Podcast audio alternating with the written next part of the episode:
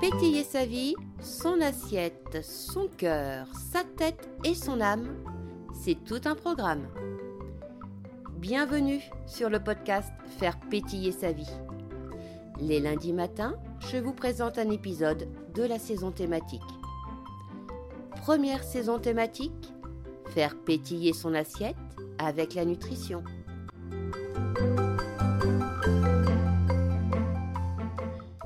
Premier épisode de la saison, les bases d'une alimentation saine avec la nutrition. De quoi parlons-nous en nutrition? En nutrition, on va parler bah, de nutriments, d'associations alimentaires, du fonctionnement optimal de notre corps. Chacun de nous est différent, on a tous des besoins différents, un fonctionnement organique différent. Ce podcast ne remplace pas un coaching ni un accompagnement personnalisé, mais j'espère vous pouvoir vous apporter des pistes, des conseils, afin que vous puissiez réadapter votre alimentation, votre façon de consommer, de façon plus saine. En fait, c'est un premier pas vers un mieux vivre et une meilleure santé. C'est déjà ça de gagner, non? Pour certains, la nutrition, c'est un truc en plus, New Age, à la mode, pour nous pousser pardon, à consommer et à acheter. Alors, sachez que la nutrition date de 400 ans avant Jésus-Christ, chez les Grecs, et d'un millénaire chez les Chinois. Donc, si vous n'en avez pas entendu parler avant, c'est pas que ça n'existait pas. Hein. À notre époque, il y a deux grandes maladies dues à notre mode d'alimentation le cancer et les maladies cardiovasculaires, les maladies dites de civilisation. La nutrition peut et est même recommandée pour lutter et prévenir de ces maladies, car la nutrition étudie la relation entre l'alimentation et la santé. Une bonne raison pour en savoir plus, je trouve. Alors autant la diététique concerne les bonnes pratiques alimentaires, autant la nutrition va prendre en compte les besoins physiologiques, la transformation des aliments en nutriments et leur rôle dans notre organisme. Elle prend aussi en considération l'adaptation des pratiques alimentaires, la satisfaction des besoins physiologiques, les comportements alimentaires. On va faire un petit focus sur le passé pour mieux comprendre pourquoi nous en sommes arrivés à des maladies dites de civilisation, malgré tous les moyens que nous avons à l'heure actuelle pour nous alimenter correctement, sans toutefois devoir aller chasser, pêcher ou cultiver un potager. Alors il y a 7 millions d'années, on était dans une période miocène, où les hommes mangeaient essentiellement des végétaux, des racines, des insectes et des petits animaux. Ensuite, il y a eu le pliocène, de plus en plus de viande ont été consommée, des charognes pour commencer, et ensuite on a découvert la chasse avec la viande carnée. Au moment du paléolithique, la viande est devenue un principal aliment et à noter que les hommes consommaient 3 à 10 fois plus de vitamines qu'à l'heure actuelle. Pendant la période néolithique, il y a eu l'apparition du lait, des céréales, grâce à l'élevage, à la culture. L'apparition de la céramique a fait changer les modes de cuisson et avec l'apparition de nouvelles recettes comme les purées ou les bouillies. À l'Antiquité, les régimes alimentaires varient d'une région à l'autre, d'une culture à l'autre. Les Grecs avaient alors une alimentation composée de 80% de céréales. 92 à 1792, les temps modernes, enfin l'époque dite des temps modernes, car ça date quand même d'il y a un petit peu longtemps, on consomme moins de viande, car il y a une forte expansion démographique, l'alimentation est peu diversifiée et surtout carencée. Pourtant apparaissent également de nouveaux aliments rapportés du Nouveau Monde, hein, comme le dindon, la tomate, le haricot rouge. La pomme de terre, elle, qui est originaire d'Amérique du Sud, va se répandre à partir du XVIIIe siècle. Et grâce à la maîtrise, encore une fois, de nouvelles techniques, ce coup-ci des techniques de production, le sucre devient un aliment populaire et recherché. À partir du XIXe siècle, le régime alimentaire va encore évoluer. C'est ce qu'on appelle la révolution industrielle, la production à grande échelle, les procédés de conservation, l'évolution des mœurs, le développement des transports et celui du commerce international. On peut alors manger des aliments exotiques, on peut conserver tout type d'aliments, et surtout on a le choix. Apparaît aussi la restauration rapide à la même période. Que de changements et quelle avancée. Et pourtant, pourtant aujourd'hui les hommes et les femmes hein, souffrent de diabète, d'obésité, d'hypertension, de maladies cardiovasculaires, de cancer, de cholestérol. Les hommes et les femmes, à l'heure actuelle, peut-être vous, font des régimes qui sont pour la plupart inefficaces après six mois. Car pour pouvoir changer d'habitudes alimentaires sur du long terme, les habitudes qui datent de notre enfance, mieux vaut se faire accompagner également sur du long terme. Mais sans parler de ces maladies, on va surtout parler de prévention. Il nous est possible dès aujourd'hui de prendre conscience de notre façon de nous alimenter, de consommer et d'opérer quelques changements pour notre santé et pour avoir une nutrition plus saine. Ou alors vous pouvez aussi attendre, comme je l'ai fait moi-même, attendre qu'une maladie vous touche et vous donne un coup de pied aux fesses pour vous faire comprendre que votre corps souffre de votre alimentation et que les dégâts peuvent devenir irréversibles. C'est au choix. Donc, comme je vous le disais, depuis 50 ans, il y a eu de grands changements alimentaires. Les supermarchés, les produits transformés, les fast-foods, les régimes médiatisés, sans réelles recommandations nutritionnelles, mais plus avec des recommandations de fabricants de produits. Bon, j'irai pas plus sur cette voie, je vais pas rentrer dans la polémique, c'est pas le sujet de ce podcast. Je vais quand même en parler un petit peu. La nutrition date d'il y a très longtemps. Alors pourquoi remettre en question ces évolutions de consommation qui ont dû être réfléchies, mises en place pour notre bien La nutrition s'intéresse aux composés chimiques contenus dans les aliments. Et ça, grâce à William Prout, qui a découvert les macronutriments, ceux qu'on connaît tous, hein, les protéines, les lipides, les glucides. Justus von Liebig, qui a découvert les minéraux, qui a découvert les vitamines qui sont contenues dans les aliments. Avant eux, personne ne prenait les minéraux, les macronutriments et les vitamines vraiment en considération. Du moins, ne prenait pas en considération leurs effets sur l'organisme pour notre santé. Tout était alors régi par les lobbies, par les industries agroalimentaires. C'est comme ça que sont devenues réalités, voire des vérités, certaines recommandations complètement erronées. Par exemple, consommer trois produits laitiers pour des os solides. Alors les nutriments contenus dans le lait, comme le calcium, le phosphore et j'en passe, et même les vitamines, en font un aliment complet. Oui, quand il n'y a rien d'autre comme source de nutriments, quand le corps ne peut ingérer d'autres aliments. Donc, le lait pour les nouveau-nés, c'est très bien. Car, petite précision, le lait contient aussi du lactose, qui n'est pas digéré par tout le monde. Autre petite précision, et pas des moindres, c'est pas parce qu'un aliment est riche en nutriments et en vitamines qu'il faut en consommer en grande quantité. Le café, le vin et même le sucre sont bons pour la santé. Vous voyez où je veux en venir?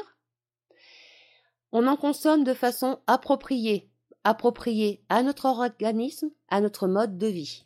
Donc, trois produits laitiers par jour est une croyance qui détourne aussi bien les bienfaits du lait au profit de l'agroalimentaire. Et en même temps, cette croyance va ruiner la notoriété du lait. D'ailleurs, il y a une différence entre le lait et les produits laitiers, entre les laits de vache, le lait de brebis, le lait de chèvre, en fonction de leur taux de lactose, entre autres.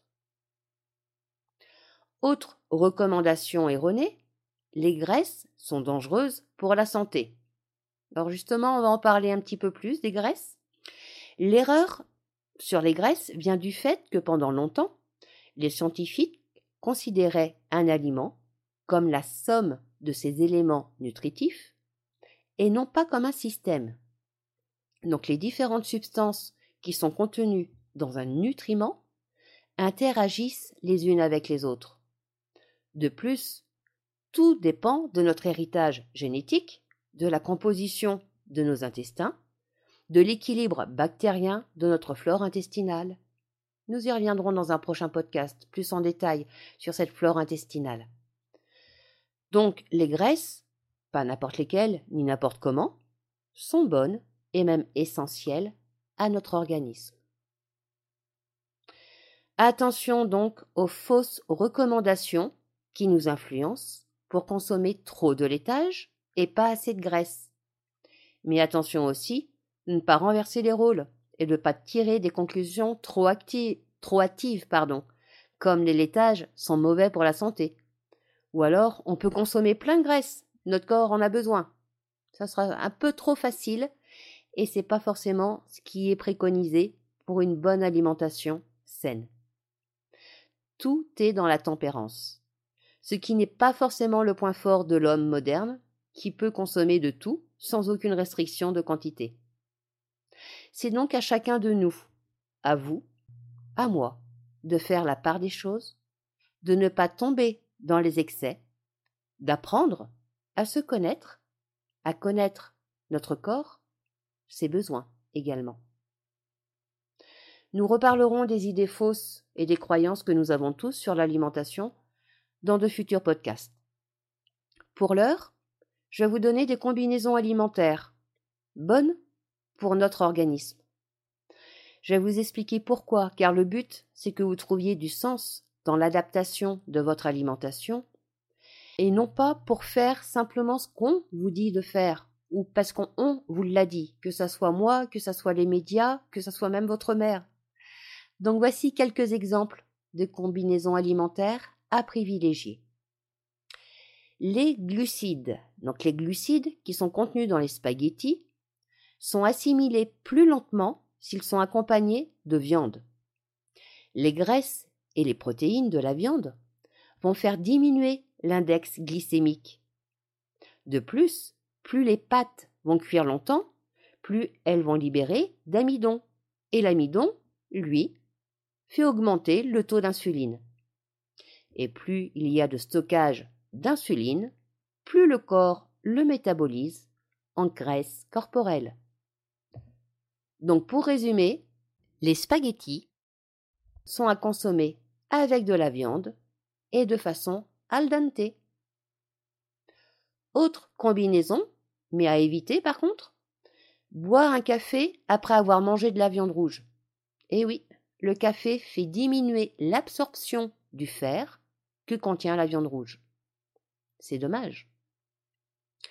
Et je termine par une combinaison bénéfique, l'huile d'olive, qui va être ajoutée à une salade de tomates, va rendre le lycopène, qui est un des nombreux antioxydants de la tomate, plus disponible pour le corps.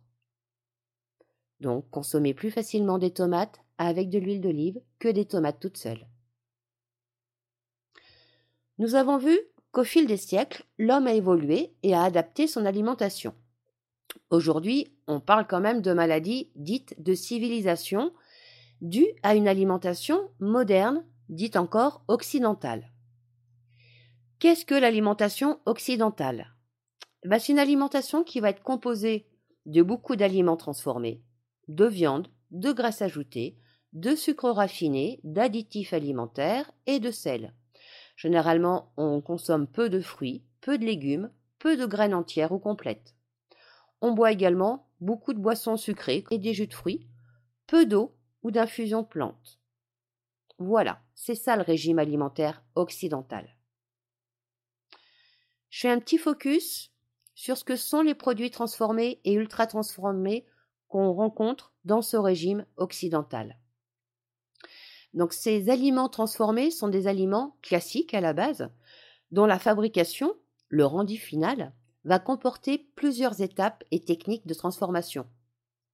De plus, on va y ajouter des ingrédients variés, très souvent industriels comme des additifs, des arômes, des conservateurs chimiques et toxiques pour l'organisme. Si votre plat préparé, votre paquet de gâteaux, contiennent plus de 5 ingrédients dans leur composition, ce sont des produits transformés. Plus il y a d'étapes dans la fabrication du produit, plus sa valeur nutritionnelle, elle, diminue. Par contre, leur valeur énergétique, les calories, qui est une mesure, une façon de mesurer la valeur énergétique, reste importante. Et donc le corps qui va être privé de nutriments essentiels va réclamer encore plus de calories pour pallier aux carences de ces nutriments essentiels. Donc on va consommer plus de produits transformés, donc plus de calories, vides de nutriments. On aura des carences et un surcroît de calories qui nous fera grossir et qui perturbera notre équilibre, notre bon fonctionnement de notre organisme. Et alors, plus les fabricants vont transformer un aliment, plus les nutriments vont être détruits. Par exemple, pour les produits raffinés comme la farine blanche, le sucre blanc, le riz blanc, moins il y a de nutriments essentiels qui sont contenus à l'origine dans la plante, comme les protéines, les fibres, l'acide folique, les vitamines, les antioxydants, les oméga. Parce que pour arriver à ce raffinage, les industries utilisent un processus de simplification chimique et biologique, avec notamment des engrais industriels, des pesticides. Ça va simplifier la biochimie du sol, mais en même temps ça va l'appauvrir. Donc certes, les plantes ont moins de maladies, mais du coup, elles ne luttent pas contre ces parasites et ne développent pas autant d'antioxydants que les plantes qui doivent lutter. Les antioxydants, entre parenthèses, hein, ce sont des nutriments qui nous permettent de lutter contre les virus, les bactéries, qui protègent nos cellules du cancer et du vieillissement. Bref, plus le sol sera pauvre, car débarrassé entre parenthèses de ces bactéries du sol, plus il sera appauvri en nutriments, et plus donc la plante sera elle aussi pauvre en nutriments essentiels. Pour la petite mise au point, sachez que dans les aliments d'aujourd'hui, il y a 20% de moins de vitamine C, 15% de moins de fer et 16% de moins de calcium qu'avant la super révolution de l'agroalimentaire. Donc pour reprendre un exemple par rapport à ces produits transformés et notamment par rapport aux sols qui vont être appauvris, une pomme bio, je ne rentre pas dans la polémique de consommer ou ne pas consommer bio, mais une pomme bio qui va donc provenir d'un pommier qui est sur un sol non appauvri, bah cette pomme bio va contenir trois fois plus de fer qu'une pomme de production intensive. Et elle va contenir surtout des antioxydants. Donc, en fait, il faudra consommer trois fois plus de pommes de production intensive pour avoir autant d'effets nutritionnels que dans une seule pomme bio.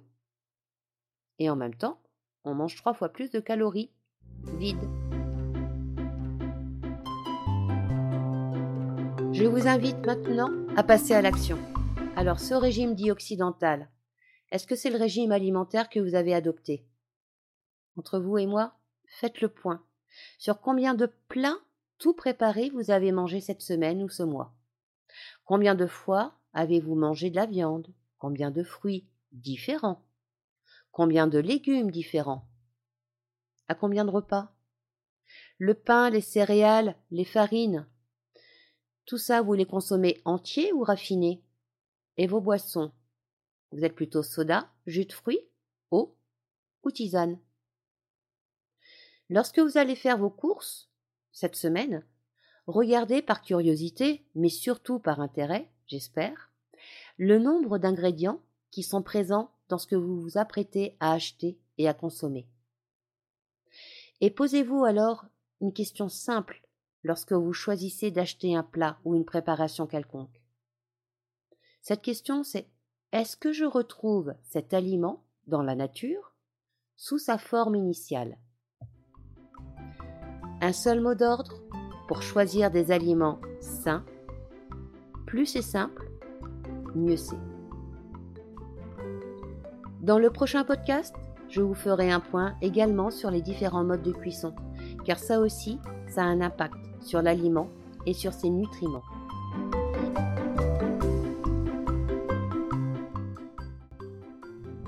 Retrouvez le lien Google Drive dans le descriptif de cet épisode avec la fiche de cet exercice afin de vous aider à faire le point et votre propre bilan sur vos habitudes alimentaires.